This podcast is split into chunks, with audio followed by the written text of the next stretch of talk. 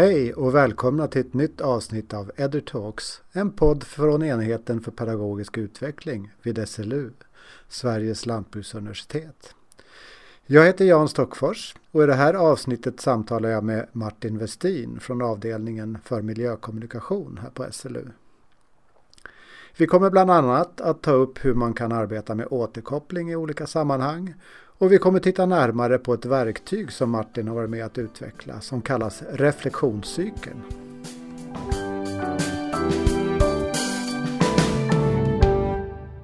Så, ja. Eh, välkommen Martin till Edutalks. Tack så mycket. Eh, jag tänker innan vi börjar prata om dagens ämnen så, så kanske lyssnarna vill veta lite vem Martin Westin egentligen är. Så vill du säga några ord om vem ja, du är? Ja, visst. Jag vet inte om jag kan svara på vem jag är riktigt, för det är en ganska svår fråga. Men jag kan, jag kan säga att jag jobbar som forskare här på SLU. Och mitt ämne är miljökommunikation. Jag är också lärare i miljökommunikation. Jag är även lärare på agronomprogrammet. Jag har medverkat i lite olika kurser på, inom ekologi och även på det här hållbar utveckling-programmet. Och min forskning handlar då om eh, samhällsplanering och särskilt då kommunikativa aspekter av samhällsplanering. Eh, det brukar kallas för dialog och samverkan. Det handlar väldigt mycket om att olika aktörer, olika typer av aktörer, olika intressenter ska kunna få till bra kommunikation trots att de har olika bild av vad som är viktigt, de har olika världsbilder och de har olika intressen. Och så ska de kunna kommunicera med varann och förhoppningsvis kunna respektera varandra och också acceptera svåra beslut som i omställningsarbetet innebär. Mm. Så det är några ord om vad jag gör. Då har jag inte svarat på vem jag är. Men, det uh, nej, man, men du har ju också en, en bakgrund. Du har hållit på med sån här samverksdialog eller dialoger redan innan du började forska kring det. Ja, ja min bakgrund. Jag har jobbat inom eh, både det offentliga och civilsamhället innan jag blev forskare. Och då jobbar jag mycket kring hållbarhetsfrågor på lite olika sätt. Och, och dialog och samverkan har liksom följt mig under mitt arbetsliv. Mm. Det var redan när jag, jag, började jobba på Skolverket för ganska länge sedan. Och då skulle vi ha dialoger med kommunerna om eh, gemensamma utvecklingsinsatser mellan staten och kommun för att skolan skulle bli bättre. Så då var det dialog i det sammanhanget. Sen har jag jobbat inom biståndet och då hade vi dialoger kring eh, ekosystemtjänster och fattigdomsbekämpning. Så att jag har, dialog och samverkan har följt mig och jag har följt dialog och samverkan. Mm. Bra. Ja, jag, jag hörde ju av mig till dig eh, eftersom du höll ett så kallat EduChat. Det är, vad ska man säga, lärarträffar vi har haft regelbundet på fredagar. Där en lärare tar upp ett ämne och så är man en grupp lärare. Eller alla intresserade lärare mm. kan vara med och, och diskutera sen. Eh, men du höll ett sånt här EduChat om återkoppling som jag missade. Eh, men som jag hörde att många tyckte var väldigt bra sammankomst, bra samtal. Eh, så återkoppling var ju det jag ursprungligen ville prata med dig om här i podden. Men när vi, jag träffade dig för att diskutera ett poddavsnitt så fick jag också upp ögonen för ditt arbete med något som kallas reflektionscykeln. Eh, som jag förstår det då är egentligen ett stödmaterial för dialog och samverkan som du har jobbat mycket med. Eh, men i mina ögon så, så hade det här tydliga kopplingar också till undervisning och lärande. Mm. Eh, jag har till och med hört att det finns ett antal lärare på institutionen hos dig som faktiskt använder det här i sin undervisning. Mm. Ja, det stämmer. Det stämmer. Ja. Så det här är en tråd jag också skulle vilja ta upp och kanske kan vi börja mm. där. Eh, vill du berätta lite om vad reflektionscykeln är och hur den är tänkt att användas? Ja, ja precis. Nej, det, det är sant att det, det, det, finns liksom en koppling till pedagogik. Jag tycker det är ju reflektion och lärande eh, är ju någonting som vi är intresserade av. Eh, både i pedagogiken men även när det gäller kompetensutveckling och lärande i arbete liksom, eh, inom samhällsplanering. Så det här verktyget då utvecklade vi eh, tillsammans, till, till att börja med tillsammans med Uppsala kommun. Och det är då ett verktyg som är avsett för att man ska kunna lära av svåra situationer man har eh, varit med om i dialog och samverkan. Mm. Eh, och då är det som att vi har liksom formaliserat fyra steg Eh, den som använder cykeln väljer ut en situation, en knepig situation. Det kan vara någon som kanske låg energinivå, brist på kontakt i en grupp eller någon som eh, blir arg eller man, man hittar inte rätt fokus för en grupp. Eller ja, det finns många olika problem man kan komma i kontakt med som dialog och samverkansledare. Och då väljer man ut en sån där situation som har stannat hos en och som har betytt någonting för en. Både känslomässigt och liksom på, på saknivå. Eh, och sen så går man, då går man igenom de här fyra stegen som börjar med att man då ska beskriva situationen. Eh, andra steget handlar om att man ska identifiera vilka känslor man hade. För känslorna är ju viktiga och de säger något viktigt till oss. Både om situationen och oss, om oss själva. Och sen det tredje steget så handlar det om tolkning då av den här situationen. Eh, och då är vi intresserade av att eh, den som har, har med sig situationen ska kunna ta reda på vilken typ av situation det var egentligen. Med åtanke ifall vi hamnar i en liknande situation längre fram. Vad skulle vi kunna göra istället? Så tredje steget är liksom tolkning och fjärde steget blir då att identifiera handlingsalternativ. Vad, vad kan jag göra om jag hamnar i en liknande situation framöver? Mm. Det är liksom ett, ett lite så strukturerat sätt att reflektera. Eh, och det, vi har ju utvecklat det här, det är inget eh, som vi har utvecklat eh, från ingenting utan vi har använt pedagoger som har jobbat mycket med reflektion. Graham Gibbs till exempel ja, just har vi använt för att mm. utveckla den här cykeln. Mm.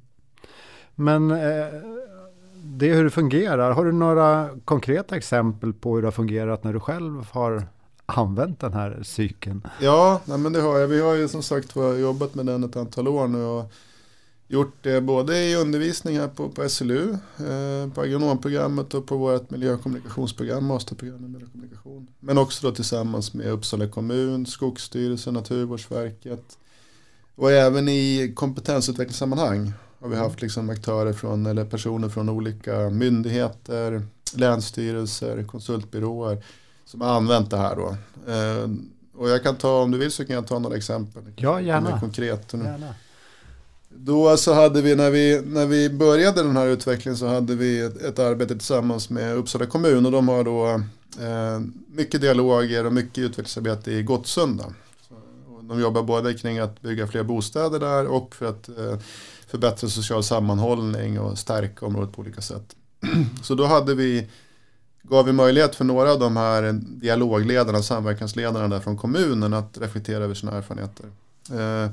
Och en sån här situation som, som har stannat hos mig som jag tyckte var lite illustrativ för just den där praktiken när man jobbar med dialog. Det var en av de här, en av de här eh, samverkansledarna hade kommit till en skola i Gottsunda och så hade mm. hon eh, presenterat planerna för vad som skulle byggas i Gottsunda och sen när hon, precis när hon hade börjat inleda det här så var det en av eleverna som eh, sa högt så här, ni förstör Gottsunda.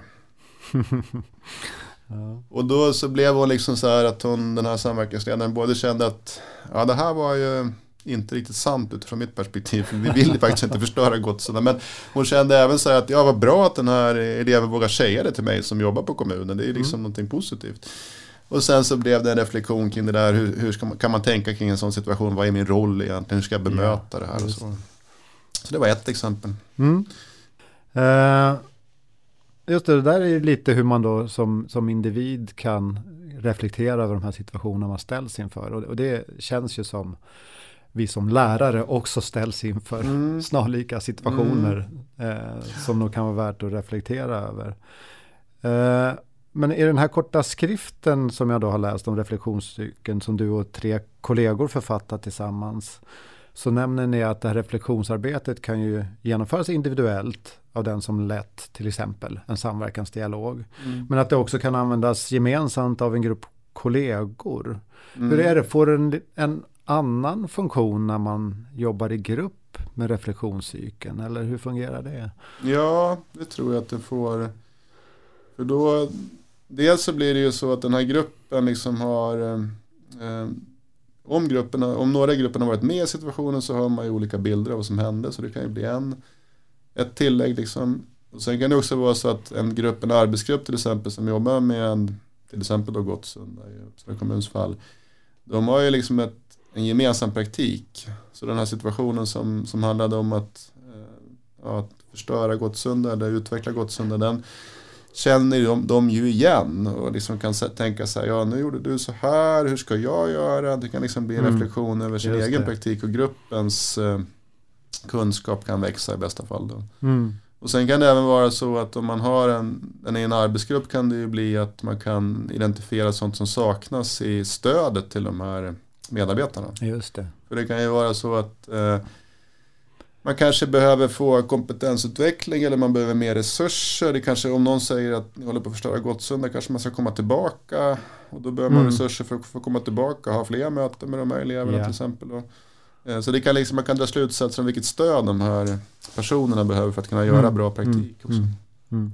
Och det kan väl vara liknande med lärare kan jag tänka om man skulle reflektera i en arbetsgrupp så kan det också visa sig att det finns både behov av att man själv utvecklar, utvecklar sin kompetens men att även det finns förutsättningarna behöver förbättras på olika ja, sätt. Liksom. Och, så är det väl alltid. Absolut, och det är väl något vi pratar mycket om när vi pratar med lärare, att det ganska ofta är lite för mycket av ett ensamarbete att vara mm. lärare. Och att vi överhuvudtaget behöver jobba mer i lärarlag ja. och, och stötta varandra. Ja, precis. Absolut. Det, det kräver ju, det, det, som kan vara lite hjälpsamt med sånt, den här typen av verktyg är att man får, man kanske får en struktur och en viss trygghet liksom i den här reflektionen. Mm. Och att man också kan göra det lite systematiskt. Då. Ja. Det kan ju vara, dels så kan det vara känsligt för en lärare eller för en medarbetare på en kommun att dela med sig av sådana här mm. ja, tillkortakommanden och sådär. Och sen kan det också vara att man inte, det fångas kanske inte upp riktigt. Nej. Om man inte har systematik på det. Nej, och det tror jag också att om man ska prata om sånt som är lite mer känsligt som man kanske undviker. Om man då har en mm. metod steg för steg mm. så blir det nog att man kommer in även på de här bitarna som man kanske skulle ha undvikit i ett öppet fritt samtal. Ja, man faktiskt tar, tar tag i alla bitar ja. i samtalet som man behöver. Det är också vår erfarenhet. Vi har ju just det här känslosteget har ju många mm. uppskattat men samtidigt sagt så här att det här är ingenting som vi pratar om i vanliga fall. Det här, vi brukar bara prata om sakfrågorna. Men, ja. men vi känner ju jättemycket på jobbet också. Ja. Och de, där, de känslorna är ju någonting som berättar någonting. Man kan ju använda dem för att tolka situationer. Mm. Varför de spelar roll i situationen. Vad var det som hände egentligen. Och mm. man kan också behöva tänka på, ja hur kommer det sig att jag känner den här oron mm. när jag står inför en grupp. Eller ja, att det kan liksom mm. vara viktigt för den personliga utvecklingen också förstås. Mm. Ja, det tror jag är en poäng. Ofta när man känner oro för ett undervisningsmoment eller är nervös för någonting så, så får jag en känsla av att vi ser på den här oron eller nervositeten som något vi ska komma över. Mm. Något som vi ska försöka få bort. Mm. Eh, men som du säger, de berättar ju någonting också om. Det finns ju skäl till att vi är nervösa och oroliga. Mm. Eh, och man kanske måste gräva i det för att hitta vad som är orsakerna ja. och hur man ska kunna ta sig vidare. Verkligen. Och som samtalsledare och som lärare så tänker jag att det är också, man kan ju använda känslorna på ett sätt så att man, man, man kan få vetskap om vad som pågår i en grupp och sådär. Att man liksom blir, kan läsa av situationer hur kommer det sig att en elev är, är tyst? Eller hur kommer det sig att en student är tyst? Eller varför, varför lyssnar de på den där personen och inte på andra? Så man kan få liksom kunskap av situationen och mm. dynamiken i en grupp genom att man är lite känslig för, känslig för sina känslor. Ja. ja. Eh, ja, och inför det här samtalet så har jag också läst några texter du har skrivit kring samverkan och leda samverkan. Eh, och en sak som du tar upp där är att det är ju bra att kunna olika metoder och modeller för samverkan då, men att det inte räcker att behärska en eller flera metoder. Eh, dynamiken i ett möte mm. är ju något som, ja framförallt om det ska leda till utveckling, förändring och samverkan blir ju väldigt beroende av sammanhanget, väldigt kontextberoende. Eh, vilka personer som närvarar, vad är det för värden och känslor som, som så att säga triggas och är inblandade. Det måste ju spela stor roll för hur sådana här samtal mm. ser ut och förlöper. Eh, har du några tankar om hur man lutar sig lagom mycket mot en metod och, och vad det innebär att anpassa mm. det här ledarskapet till ja. en specifik situation? Ja, jag har tänkt ganska mycket på det där. Jag Dels har jag tänkt att det kan vara så att när man är lite ny i sin roll så kanske man behöver metoder. Alltså om man tänker att en metod är liksom en tydlig struktur för hur man ska mm. ta sig an mm. någonting kommunikativt med en grupp. Kanske man behöver det för att eh, känna sig trygg och för att kunna börja lära sig få in det här i kroppen, det här, den här typen av arbete som mm. du är och leda en grupp. Eller att undervisa. Men sen när man blir mer och mer erfaren så tror jag att man kanske att metoden får en annan roll kanske. Så jag tänkte, tänkte nu när vi förberedde oss för det här så tänkte jag att det kanske är så att eh, det behövs en viss tydlighet i, i förberedelserna av ett möte eller av en kurs. Eh, så att det finns en gemensam bild av agendan och stegen i agendan mm. och liksom att man förstår syftet med mötet. Och, eh, och också att man har samtal om vad mötet egentligen ska handla om innan om det är ett viktigt möte. Mm. Men sen när mötet börjar så måste man också vara då som mötesledare eh, känslig för att läsa av när man behöver lämna det här. Liksom.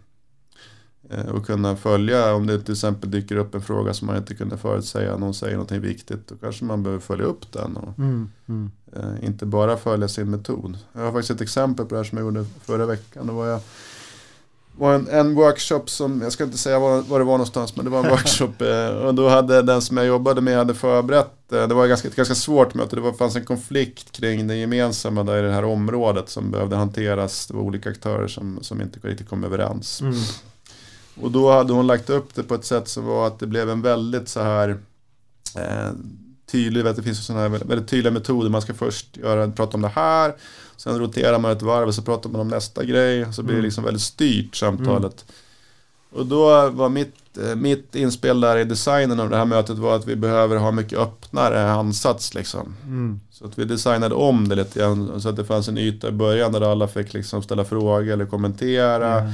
Och så gick vi in i ett grupparbete, det var ganska många så vi behövde ha grupparbete. Vi gick in mm. i grupparbete med en öppnare fråga och sådär. Och sen hade vi inte heller rotation utan de fick sitta ganska länge i sin grupp och så samlade vi upp på slutet. Yeah. Så då, då, jag tänker att det kan, det beror på, man måste ju designa utifrån vad mötet kräver. Men jag tror att det ganska ofta är så att man, eh, man kan styra för mycket och då blir det att de som kommer dit inte får möjlighet att påverka heller. Om man är liksom inlåst i en viss metod eller ett visst mm. sätt att samtala mm. på. Så man får bara försöka hitta den här balansen. Mm. Och jag, jag, tycker det här du pratar nu om att ja, i sammanhanget leda samverkan som, som ditt exempel. Men det, det påminner ju också mycket om lärarens roll i till exempel seminarier och kanske framförallt då om man tar upp eh, ämnen som ja, där det kommer in värderingsmässiga dimensioner eller är väldigt känslomässigt engagerande. Och man som lärare då ska hantera ett, ett, seminarium eller även om det är en föreläsning som är mer dialogisk till sin natur. Eh, har du haft nytta av det här i din roll som lärare också? Ja. Att du jobbar så mycket med samverkan. Ja, det tycker jag verkligen. Jag tycker det verkligen. Jag har, det är ju en liknande roll att leda liksom samtal om, om komplexa och laddade frågor. Påminner ju om lärarrollen i miljökommunikation. För att vi, vi, vi hanterar ju frågor som är kontroversiella och där människor bryr sig och det finns känslor mm, inblandade. Mm. Så det, det har varit hjälpsamt. Vi har ju, jag tycker att en, en sak som jag har lärt mig det är liksom att stanna kvar en stund. Om, om det dyker upp någonting som en student säger, någonting som är, verkar betyda någonting för den och för gruppen och som, som är liksom, känns viktigt. Då brukar jag stanna upp nu för tiden och inte, inte fortsätta om det är en föreläsning. Att inte fortsätta mm. föreläsningen mm. bara utan, utan kanske stanna upp en stund och ställa några följdfrågor och försöka förstå lite grann var, själva, var skiljelinjerna ligger och varför det här känns viktigt. Och, mm. Och det är väl en sak som jag har lärt mig. Eh, som jag också gör när jag leder sådana här workshops och sånt här. Mm. Mm. Och överhuvudtaget, ja, bemötande och jag tänker också att det är viktigt att eh, vara trygg som lärare när det är knepiga frågor. Mm. Att man då, eh, även om man ibland kan känna sig otrygg kanske som lärare så behöver man liksom visa att eh, ja, ja. Det, är inget, det här är inget konstigt för mig. Och, eh, att vara lugn liksom. Mm. Eller åtminstone se lugn ut. Mm. Och där kanske det kan underlätta att man lutar sig mot någon slags metod ja. för att känna sig trygg. Jag upplever själv när det gäller undervisning och metoder att det ofta kan vara bra att ta avstamp i kanske någon formell metod.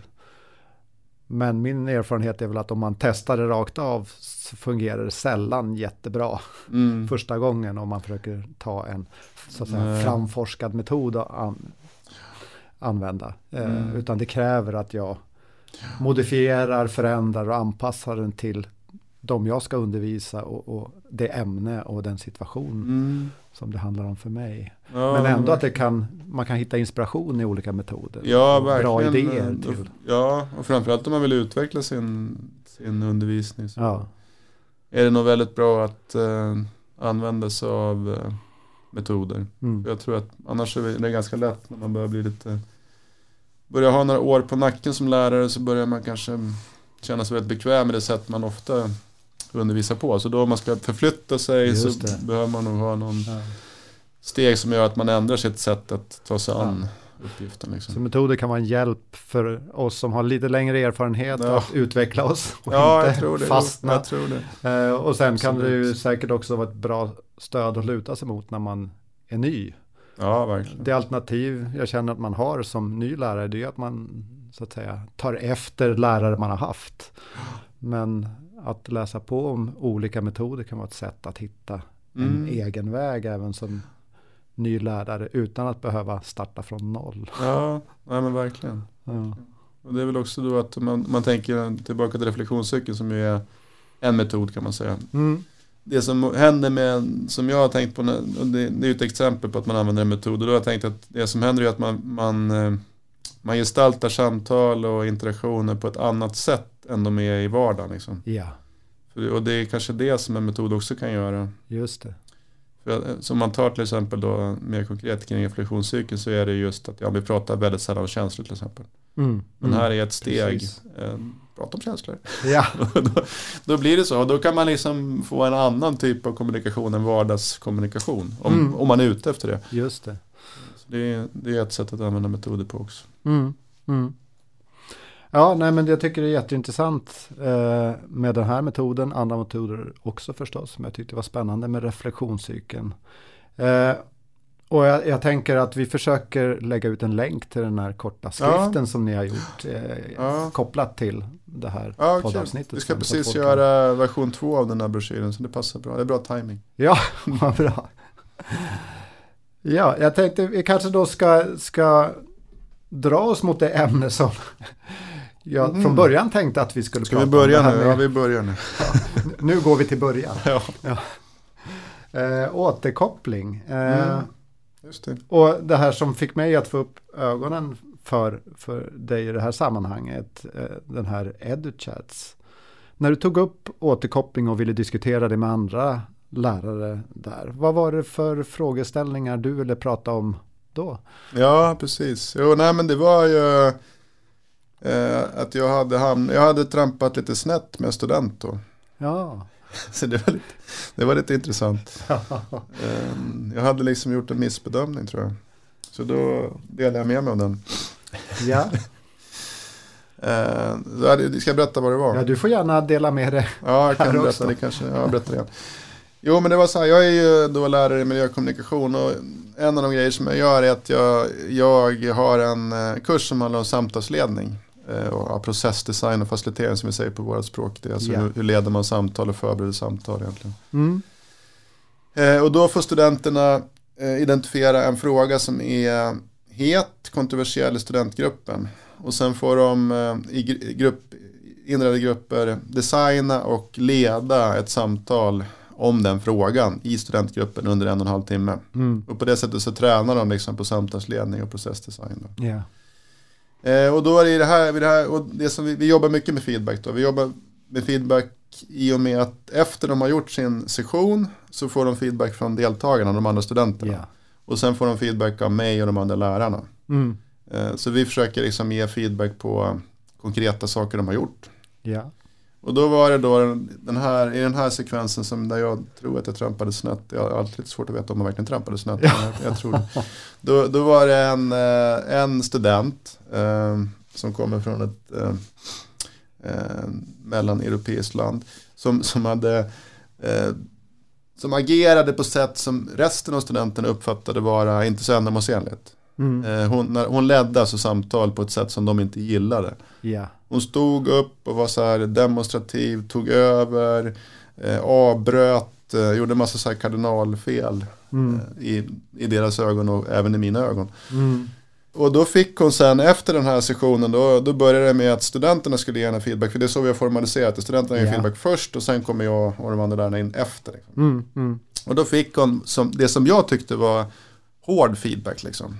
Mm. Jag uppfattade det som så här, det jag tänkte var så här, jag måste söka upp henne på rasten och höra så här, hur är läget liksom. Ja. Så uppfattade jag det. Eh, Så då valde jag, när jag kom in, så valde jag att inte förstärka det här.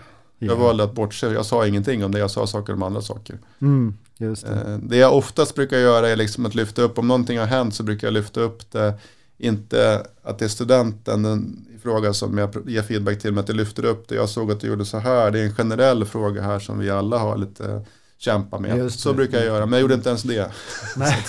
Så jag lät det vara, för jag tänkte att jag ska inte liksom ge henne ännu mer feedback, då kanske hon mår dåligt. Ja.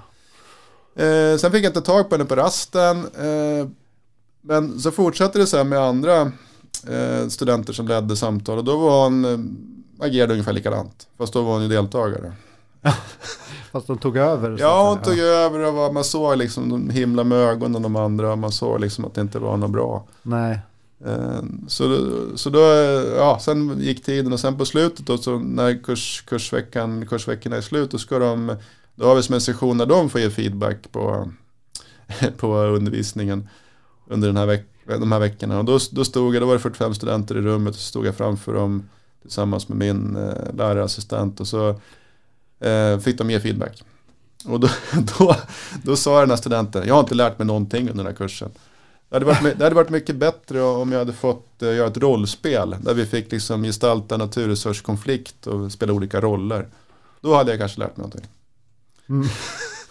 Så då visade det sig att hon hade liksom inte snappat upp det här. Och då ställdes jag inför ett dilemma där inför gruppen här. Hur ska jag göra? Ska jag liksom eh, ge henne feedbacken här? 45 studenter. Ska jag tala om? Ja men du kanske borde ha lärt dig någonting. För att eh, jag såg ju att de andra studenterna, det funkar inte så bra när du ledde samtalen. För att du gjorde det här och det här. Men eh, alltså, det var en sån situation när man i stunden måste Just bestämma. det. Ska jag liksom säga någonting eller ska jag bara gå vidare? Och då, då valde jag, det, och det gör man ju liksom intuitivt. Jag Mm. valde att eh, problematisera det här med rollspel. För jag tycker inte att det, det, pass, det kommer senare i programmet. Och det är inte här, jag tycker att det har liksom ett annat typ av pedagogiskt värde. Mm. Så att jag, jag pratade om det liksom. Mm. Men jag benämnde inte det här med att hon inte hade lärt sig någonting. Nej. Så, att, så då, det, min reflektion efteråt här, det var ju att jag, jag vet inte, det är klart man kan ju tänka att studenter kanske, vissa studenter är ju svåra att hjälpa lärare, det kanske Mm. var så, i det- så i det här fallet, men jag tänker också att det, det var kanske ett misstag, eller att jag, jag valde fel när jag inte gav henne feedback den första svängen. Jag kanske borde ha gett henne feedback. Och då tänkte jag, jag vet, det är ju, man får ju gissa när man ska hitta förklaringar på sånt här, men jag tänkte att det kanske är så att hon kommer från en annan eh, undervisnings och universitetskultur Ja. där de andra studenternas ord inte väger så tungt. Ja. Men lärarens ord är jävligt tungt liksom. Ja. Nu svor jag, får man göra det på podcast? ja, det får man göra. Så jag, jag tänkte att det kanske var, men det, jag vet inte om det är förklaringen, men det var i alla fall så att hon Hon mådde inte dåligt av det där, den feedbacken, Nej. jag gjorde fel Nej. bedömning. Samtidigt är det ju, känner jag, svårt där då i stunden om hon hade tagit väldigt hårt de här kommentarerna från studenterna och du hade hade slagit till. lagt på eller? ännu mer Ja, så hade det ju kanske varit värre ja. fast åt ett annat håll då. Jo, det är klart. Man kan tänka att det kanske var bra att jag risk, riskbedömning om man ska skydda, i första hand skydda studenten kanske det var. Ja, Ja, det är svårt att veta, men jag känner med facit i hand så borde jag ju ha sagt någonting där. ja, Men det var ju lite svårt att veta också. Det är ju så det är med de här situationerna. Man, eftersom att man inte vet hur det kommer bli efteråt så är det ju lite svårt att veta hur man, hur man ska göra rätt. ja precis. Och, och framförallt då som det verkar ha varit här att feedback ges ju inför en grupp studenter. Ja, Eh, I första fall var det kanske för en mindre grupp och sen då inför helgrupp. ja. Och där kommer det in andra dimensioner än om Ja. det är du som lärare Ja, och precis. studenten. Då kan man ju känna ja, sig fram Ja, mer. exakt. Man kan ha lite så små, ja. Ja. precis, läsa av lite grann vad som händer när man säger någonting försiktigt. Det jag tänkte i den där, den där sista situationen var också att det blir ju den här, för det är ju en, också en typ, om man tänker en typ av situation eh, som man hamnar i som lärare, att, man, att gruppen ger feedback till mig som lärare på undervisningsupplägg och sånt där. Mm. Det är ju en ganska riskabel situation Så jag, jag kände där att, ja, dels kan det ju vara att hon kanske tar skada om jag börjar gå på henne hårt. Ja, Kanske hon tar skada och sen kan det ju också bli så att gruppen vänder sig mot mig. ja just det. så jag, jag tror att det var sånt som for genom mitt huvud där när jag, även om jag inte tänkte, han tänka så mycket. Men för jag, det är inte bra om man, man står ett litet klassrum, 45 studenter, jag står framför dem. Ja, Det är en situation som ganska snabbt kan förändras till en hotfull situation ja för mig. Så det, det, just det. Och det där sätter ju fingret Det- på att när man gör återkoppling inför en grupp mm, till en individ. Att det handlar ju inte bara om vad den individen ska lära sig Nej. och utveckla. Det handlar ju också om vad skapar man för dynamik i gruppen. Eh, vad innebär det här för de andra studenterna Mm, som precis. hör men inte är ja, direkt. precis. inblandade då i återkopplingssituationen. Ja, Ja, det det, är därför komplext. som jag, jag tror att det är nog kanske därför som jag brukar lyfta upp, jag brukar ju göra det som jag sa, jag gör det ju oftast att jag, jag la märke till att eh, var väldigt ojämn, eller att du fördelade ordet på så att vissa fick prata mer, andra mindre. Det är ju en generell problematik som rör hela. Ja. Så jag brukar göra så för att, eh, så att det inte ska bli så att man riktar spotlight bara mot en Nej, student det. utan att det blir själva frågan och att vi Ja. säger ja, det här är någonting som jag tycker är svårt också. Som man liksom, ja, precis. att Man har- lyfter det till ett generellt plan och då blir det inte lika. Nej, så det Nej. är nog. Det, det är sant att just när man ger, ger feedback. Det gäller ju också när man har samtal om uppsatser och sånt där. Ja. Diskussion och feedback på uppsatser ju liknande situation. Att det sitter ju studenter Ja. runt omkring och lyssnar på det här samtalet. Mm. Och samtidigt då så är det en student som, som dominerar väldigt mycket, och, och, kanske till och med otrevlig, att då inte Nej. göra något som lärare. Det är ju också Ja. eh, ett det- agerande egentligen som kommer påverka. Frånvaron av Ja. agerande från läraren kan Ja, ju också exakt. ha. Det är lite speciellt, ja det har du rätt. Det är lite speciellt i den situationen för de äger ju, när de har de här 90 minuterna som de ska leda, Mm. då är vi som lärare inte lärare längre. Nej, Då, just det. le- vi har ju, då har vi liksom en överenskommelse, ja det är klart vi ingriper om någonting väldigt allvarligt händer, men, men det gör det ju inte. Nej, Så, så då ska inte vi, vi observerar bara. ja, Så det var ju inte så att jag kunde gå in och säga, du får ta det lite lugnt nu. Utan det, nej. det, men däremot mot- efteråt kunde jag ju ha sagt. Jo. Och jag tänker en mer vanlig seminariesituation, där kan det ju vara så att man som lärare behöver styra upp Ja de exakt. som om tar att- väldigt mycket plats. Ja, Behöver ta mindre plats och man behöver stärka de som, som precis. kanske har saker att säga men inte kliver in och tar plats. Nej, det där är ju en generell problematik. Både bland studenter och det har jag tänkt mycket på när jag leder kompetensutvecklingar också. Att det är liksom eh, Ja, man kan, det finns ju någon tumregel om att man ska ha jämlik fördelning av talutrymmet. Men, men sen finns det ju också behov av att vissa som har kanske intressanta synpunkter eller Mm. har mycket kunskap om en viss fråga. Att de Mm. också får vara med och hjälpa till och utveckla Mm. kunskapen i gruppen. Kanske Mm. mer än några andra som har tänkt mindre. Så det, eller har mindre erfarenhet. Det är, det är inte självklart. Eller man, det går ju inte, dels går det inte att fördela ordet helt och hållet eh, rättvist. Nej. att alla ska få lika mycket. Eh, och sen så är det ju inte heller önskvärt. Eh, tänker jag för vissa studenter, vissa deltagare kanske inte har så mycket att bidra med. De kanske är helt nya i ämnet. Eller Ja. de, Ja, dels kanske inte Eh. har så mycket att bidra med men sen finns det också de som inte vill nej, synas och Ja, höras. ja utan det, så är det också. har en personlig läggning att de kanske vill lyssna in ganska länge innan man känner sig bekväm att Ja. säga något. Om man då tvingas att säga något i något system enligt en metod så, så kan det ju Ja. sätta dem i en jobbig situation Verkligen, verkligen. istället för att det är att man bereder dem Ja. utrymme. Precis.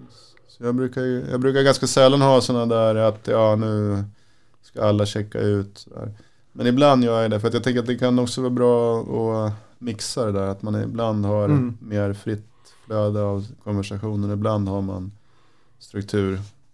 Men, men det är klart att det kan ju vara något, ja, det, är lite, det är lite svårt det där men man behöver också utmana studenter och an, andra som har svårt att prata i grupp. För det, det är ju liksom kanske en del av lärandet. Att kunna Ja. ta det klivet. Samtidigt så får man ju inte skada någon. Men så det där är väl liksom Ja, en balansgång också.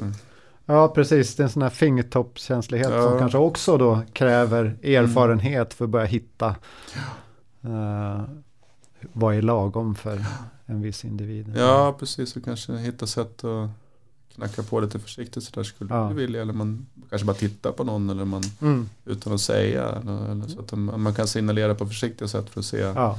hur allvarligt, för det finns ju studenter som har berättat att de har social fobi och sådana Ja. saker och till, kanske till och med har rätt till ja, stöd som vi lärare ska ge och då det är inte min, jag har inte så, så jag har inte någon djup kunskap om det men jag vet att jag hade en student som berättade för mig och då är det klart får man ju.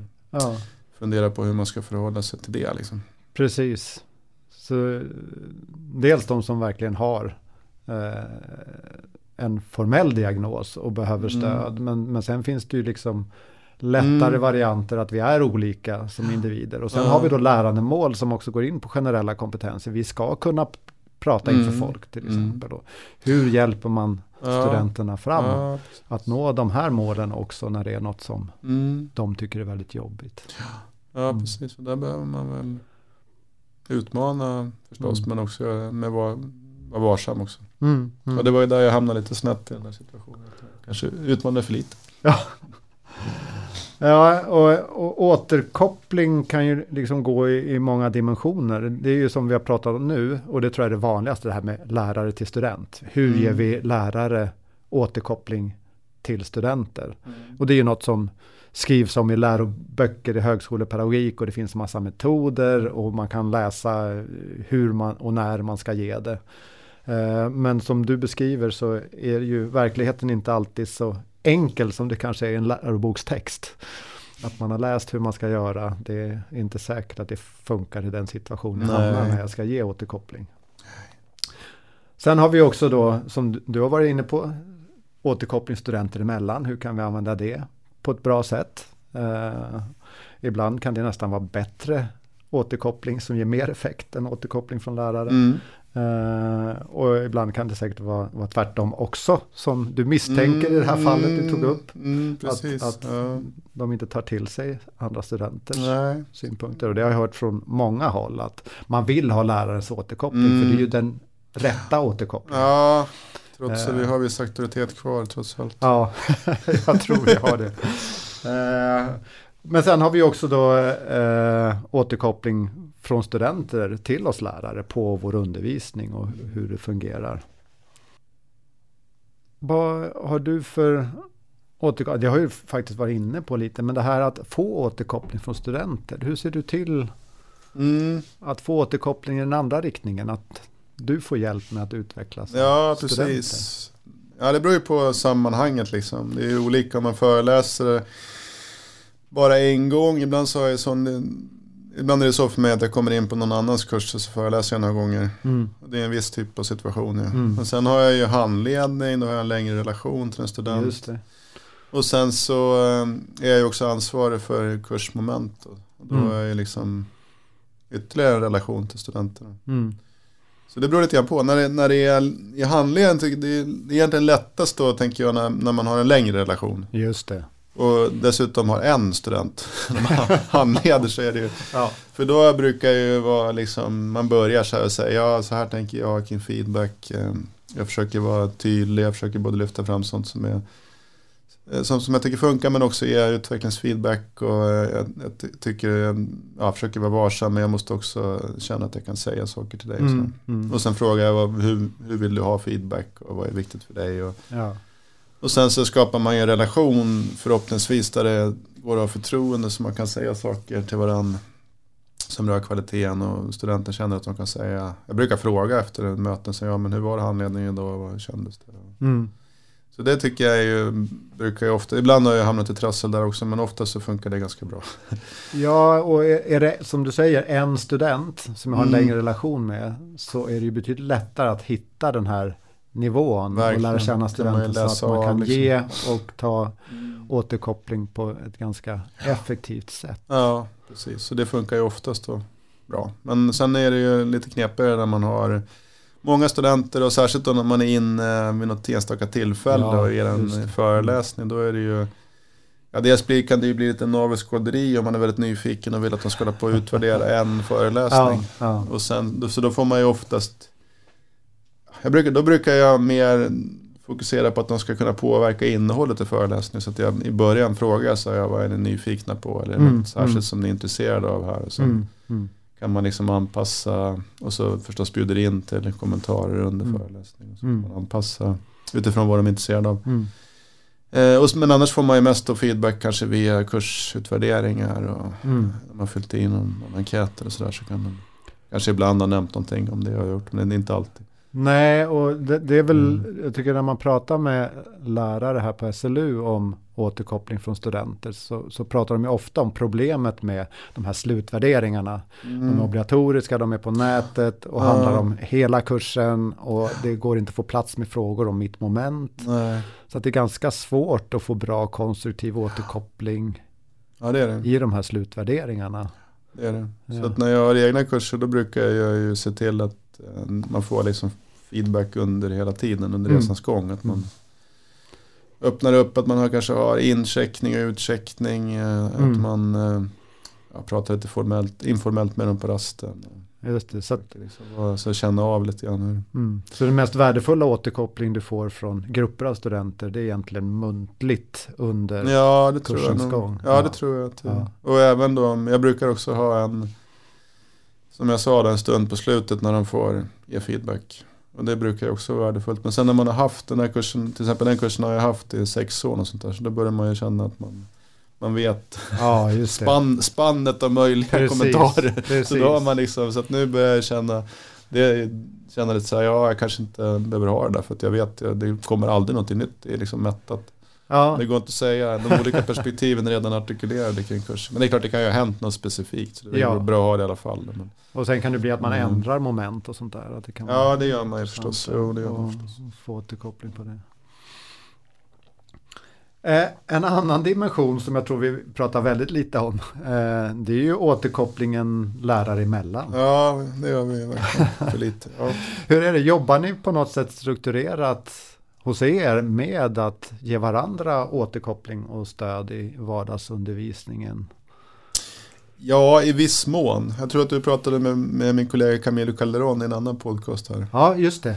Han Det är ju studierektor hos oss på det, miljökommunikation. Så han jobbar ju på bra sätt med det. Det finns liksom le- lärarkollegium och Ja, man träffas och diskuterar inriktning och vad vi har lärt oss och också hur, vilken förhållningssätt vi ska ha till undervisning och sånt mm, där. mm, Så det gör vi, men, men jag tycker ju eh, att det är svårt. Jag tycker Mm. inte att det är särskilt lätt. Det är, eh, eller det, det är ju när det behövs är det svårt. För det, det, ofta när man, om man har bra relation till sin lärarkollega och man liksom ja. kan lätt prata med varandra, då det, kan man ju bara säga, ja men blev det så bra där? Ja. Någonting sånt. Eller man kan Ja. säga, det där blev jättebra. ja. Eh, Men, men, men det, är- det, där det verkligen behövs är ju när man har olika förhållningssätt och man Ja. uppfattar att någon har gjort någonting som, har- hur sjutton kunde den där personen, hur kunde den där läraren göra sådär? ja.